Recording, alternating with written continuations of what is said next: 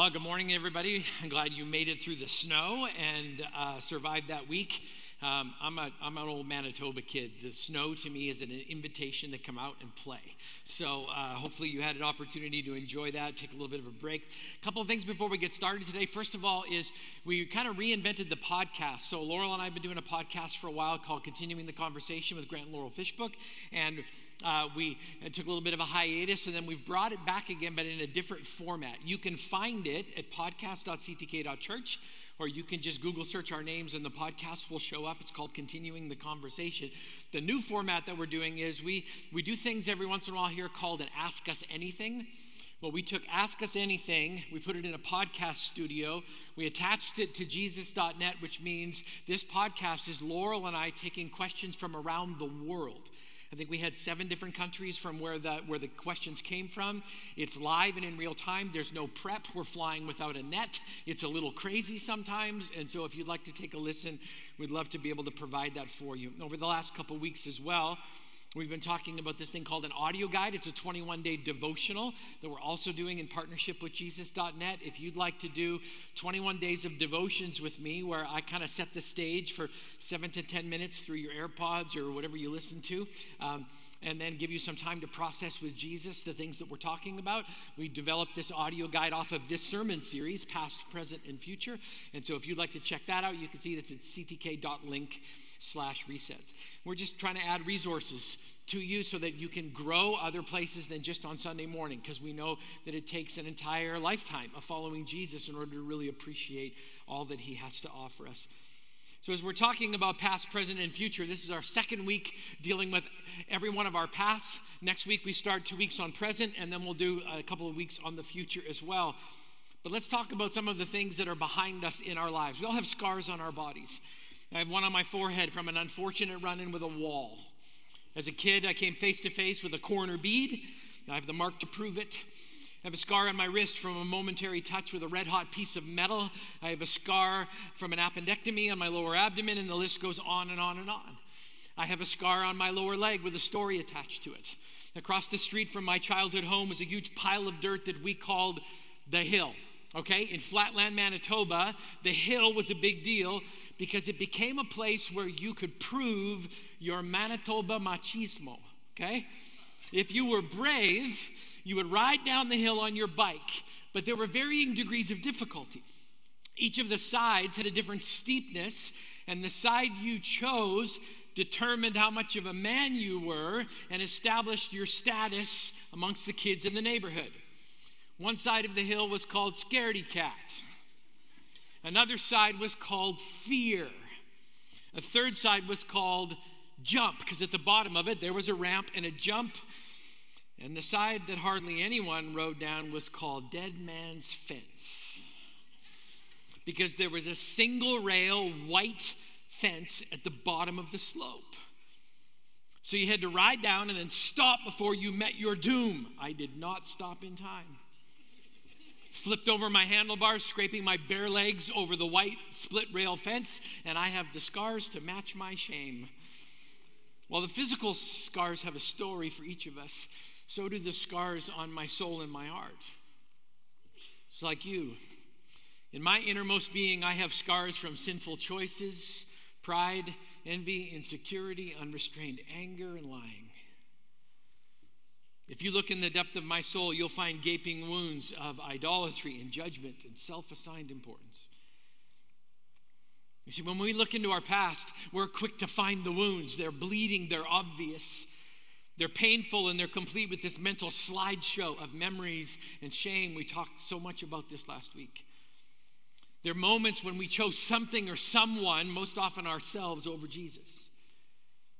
None of us likes to look back at the past, but it's necessary as long as there's a spiritual goal.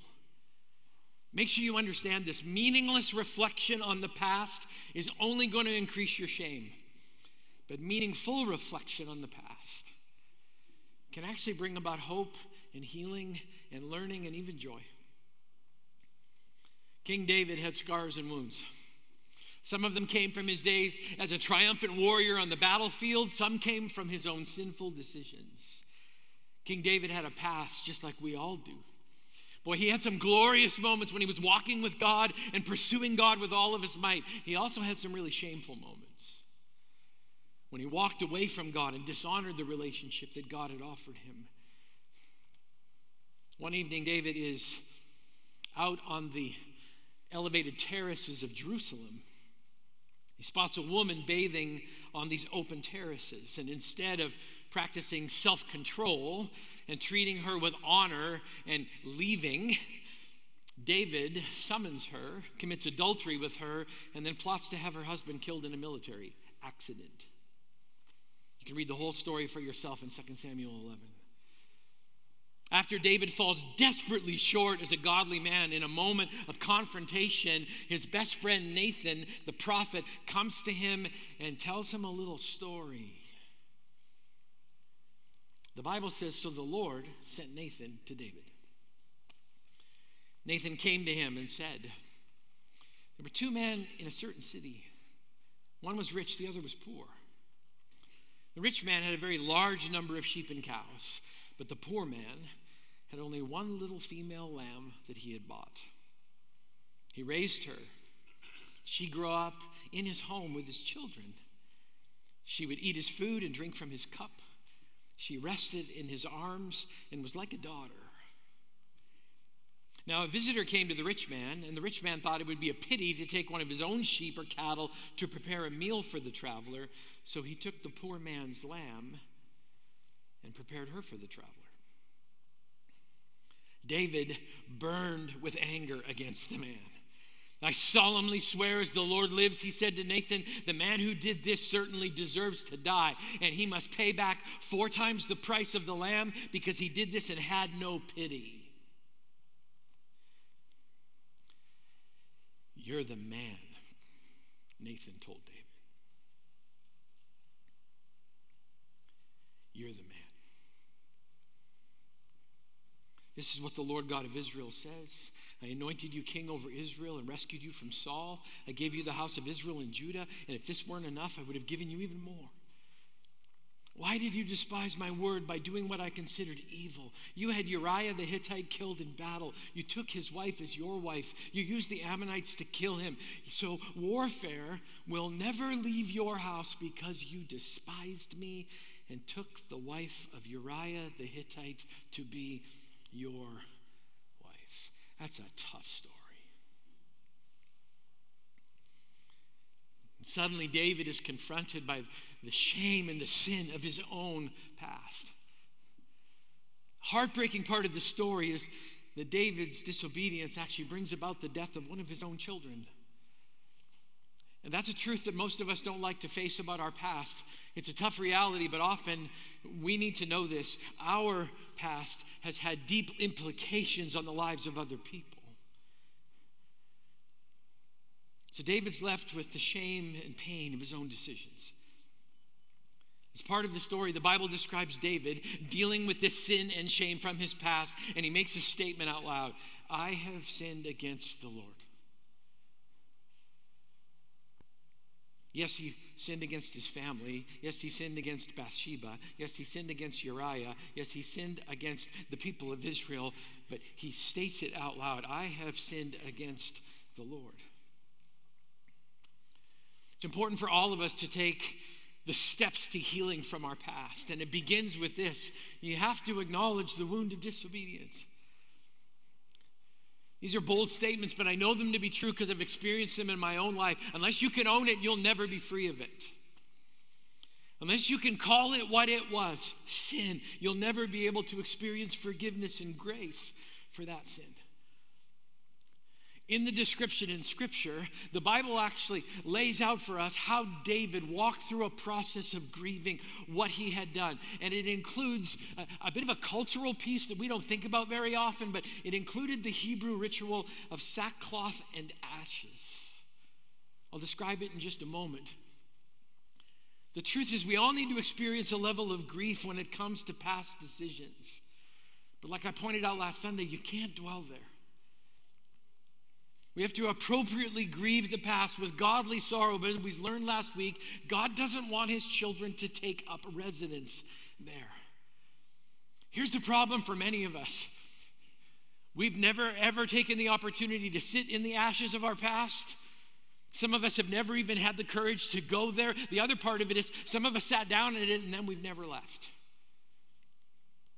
Let's talk about both pieces for just a moment. As I studied sackcloth and ashes, which for some of you, it's like, I don't even understand what that is. Let me explain it just a little bit. I discovered sackcloth was usually made of black goat's hair. It was, it was coarse. It was kind of like a potato sack kind of material, and it was very uncomfortable to wear. Jewish people would actually form a garment out of it and they would put it on, and it was super uncomfortable to wear. That was the point. It was meant to be that way. The sackcloth was meant to resemble the emotional pain that they were feeling, and then they would sprinkle ashes on themselves, and that represented desolation and ruin.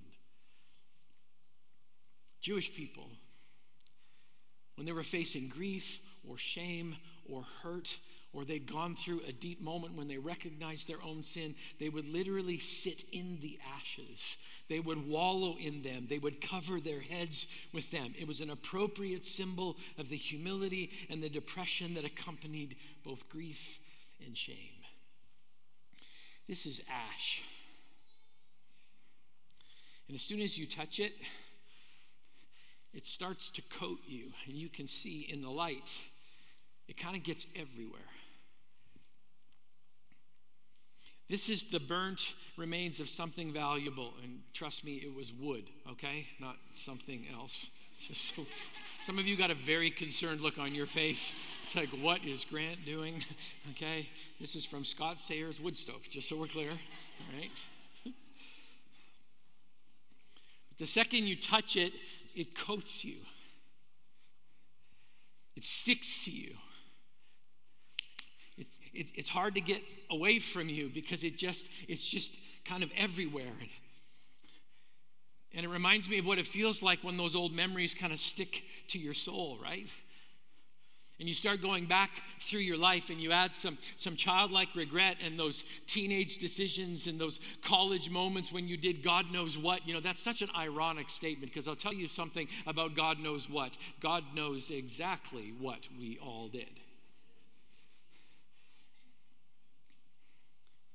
And you get older and you, and you think you learn that, that, that you wouldn't want this stuff stuck all over yourself and you start to add some adult decisions like deception and gossip and walking away and bragging and being conceited and breaking cro- promises and justifying it all because that's what we do. And before you know it you look around the room and everybody's got dirty hands. And if you say you don't have dirty hands that's pride. Welcome to the club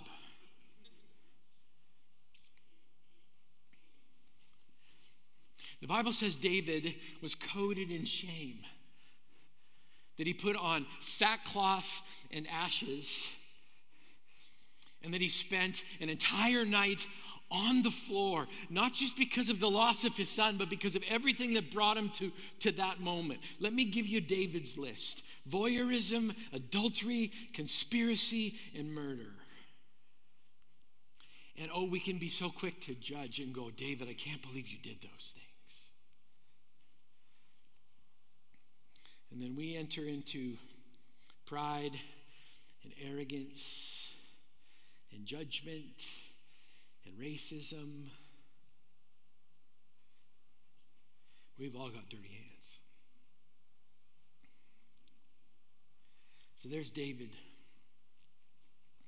covered in the ash of the past. He's uncomfortable, he's crying, he's hurting, he's dealing with deep regret. And that's all I got for church for you today. So thanks for coming. I'm glad that you're here. And uh, David is literally covered in the ashes of his memory of shame and guilt, but he's not beyond God's reach. With the smell of the ash, your ash, in your imagination, I want you to listen to the words of Jesus concerning the ashes of your past. And I'll include mine too, because this is applicable for everybody who's got dirty hands, and we all have dirty hands. Jesus said, The Spirit of the sovereign Lord is on me, because the Lord has anointed me to proclaim good news to the poor. If you're feeling poor in spirit right now, Jesus is talking to you.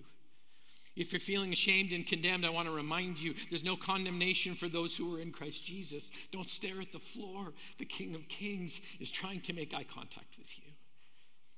He sent me to bind up the brokenhearted, to proclaim freedom for the captive and release from darkness for the prisoners. If you feel imprisoned by your past and you've never been set free, you need to pay attention. The King of Kings and the Lord of Lords, the great emancipator, is talking to you about your ash covered hands, forehead, life, and memories. Don't break eye contact with him. To proclaim the year of the Lord's favor and the day of vengeance to our God, to comfort all who mourn. If this makes you sad, Jesus is here to provide for those who grieve in Zion. If you're grieving your past, Jesus is here. And don't miss this last section to bestow on them a crown of beauty instead of ashes, the oil of joy instead of mourning, and a garment of praise instead of a spirit of despair. If you're despairing your past, you can leave it at the door today before you go. Did you get that? God wants to make an exchange with you. He wants you to acknowledge and appropriately grieve your past. He wants you to do the work with the ashes, and then He wants you to surrender them to Him. Hand them over and allow Him to cleanse you. I want you to think about that for just a second. My hands are dirty. I've got a past like everybody else does. But there's an answer. You know, Grant, all you're doing is washing your hands. Exactly. I'm allowing the water to do its work. I'm allowing the soap to do its work. And it reminds me of something. If we confess our sin, He is faithful and just and will forgive us our sin and cleanse us from all unrighteousness. Reminds me of something else. Though your sin be as scarlet, he will wash it as white as snow. I did a bunch of research on the role of ashes in Scripture, and in my research, I stumbled across something from multiple medical journals. Coating a wound in ash can actually help bring about healing. The ash is important not just as a reminder of past brokenness, but as an agent for future wholeness. I was amazed at this detail in Scripture. When David grieves his son, so he acknowledges his disobedience, he appropriately grieves the things that he had done. But when David grieves his son and the past choices that brought him there, there comes a time when he has to move forward. Some of you have been sitting in the ashes of your past for far too long. And it's time to walk free. The Bible says it so matter of factly. So David got up from the ground, bathed, anointed himself, changed his clothes, went into the Lord's house, and worshiped. This is an important message for many of us who've chosen to get stuck in the ashes. There comes a time when you have to move forward, when you receive God's healing and you actually move on. Do you remember the question from last week? If God says your sin has been removed, why are you still holding on to it? If God says you're free, why are you still living bound? Why are you still sitting in the ashes? And we have really nice religious answers. Oh, I'm just taking my time to heal.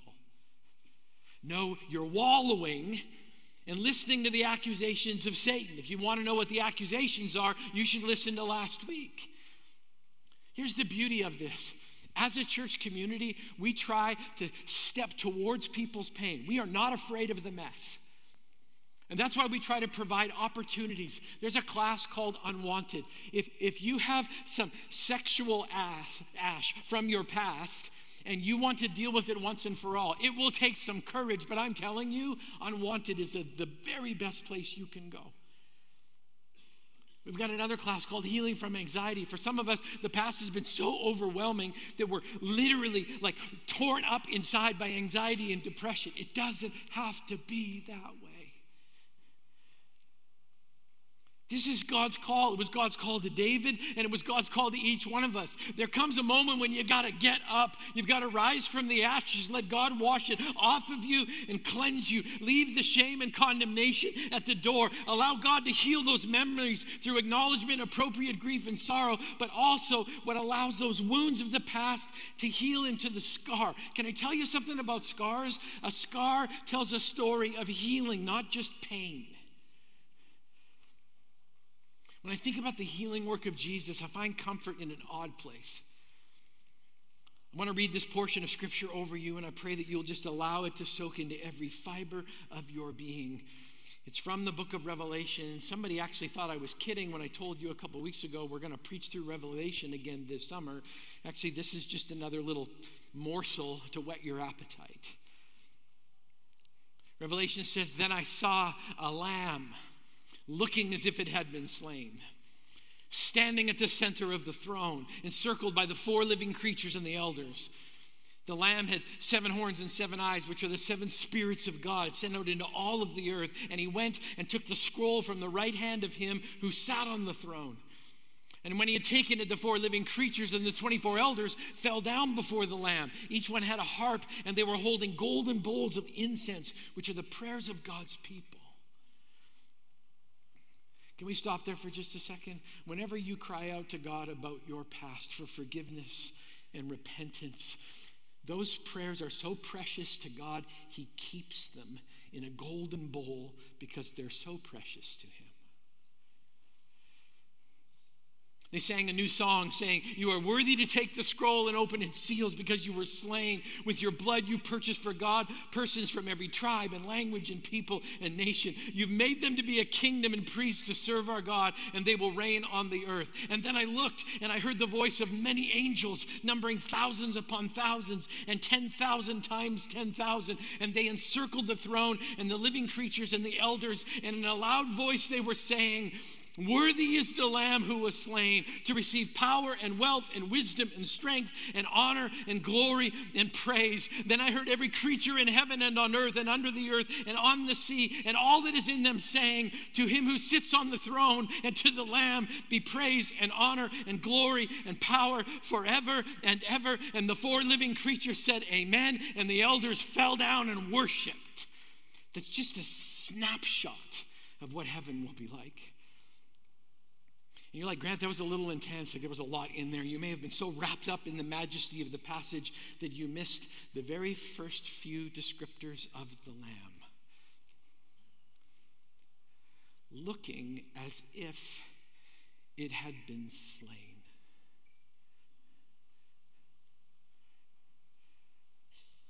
My friend, Jesus kept his scars.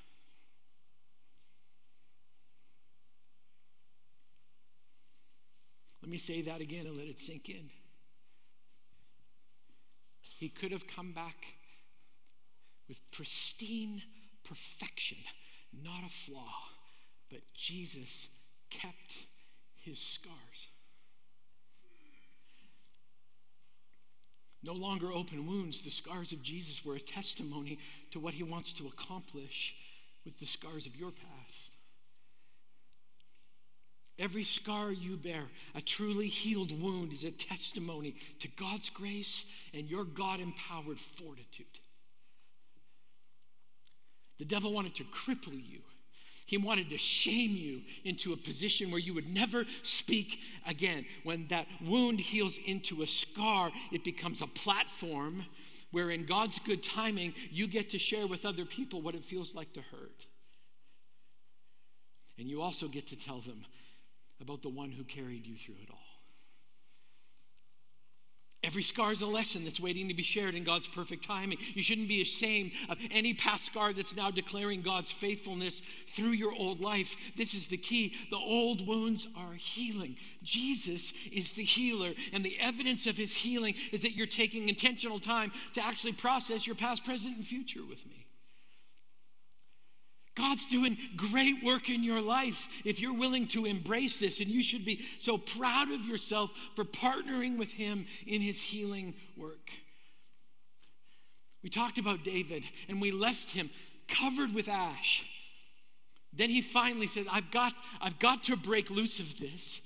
I can't let this define me. I need to continue to, to follow Jesus. David comes back to God. He does the work. He allows God's cleansing to happen, and he finds his hope again. And I want you to listen to his testimony from Psalm 30. This is his testimony of transformation. You ready? Here it comes. You have changed my sobbing into dancing. Some of you are like, I don't dance. You should. You should. You're like, Grant, you don't understand. I know, I know, you're part of the frozen chosen. I get it. You don't move. You don't, you like, I'm a stick. Okay, I get it. David said, No, no, no, no, no. You have done such an incredible work in my life. You've changed my sobbing into dancing. You've removed my what? Sackcloth and clothed me with joy so that my soul may praise you with music and not be silent. Oh Lord my God, I will give thanks to you forever.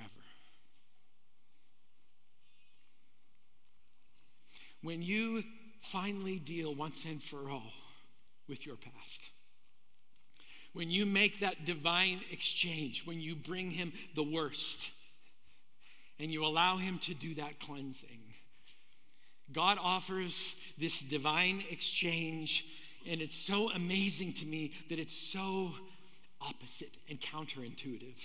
You changed my sobbing. I was grieving, lost, broken, hurting, and you transformed it into an explosive dance of joy. You took off my sackcloth this coarse, uncomfortable garment of my past, and you clothed me with joy because I don't wear sackcloth anymore. As a follower of Jesus, the Bible actually says that I have been given a robe of righteousness. And then he responds even further and says, So that my soul may praise you with music and not be silent. David is saying, You can't shut me up about what God did. Absolutely. I've got this broken past, but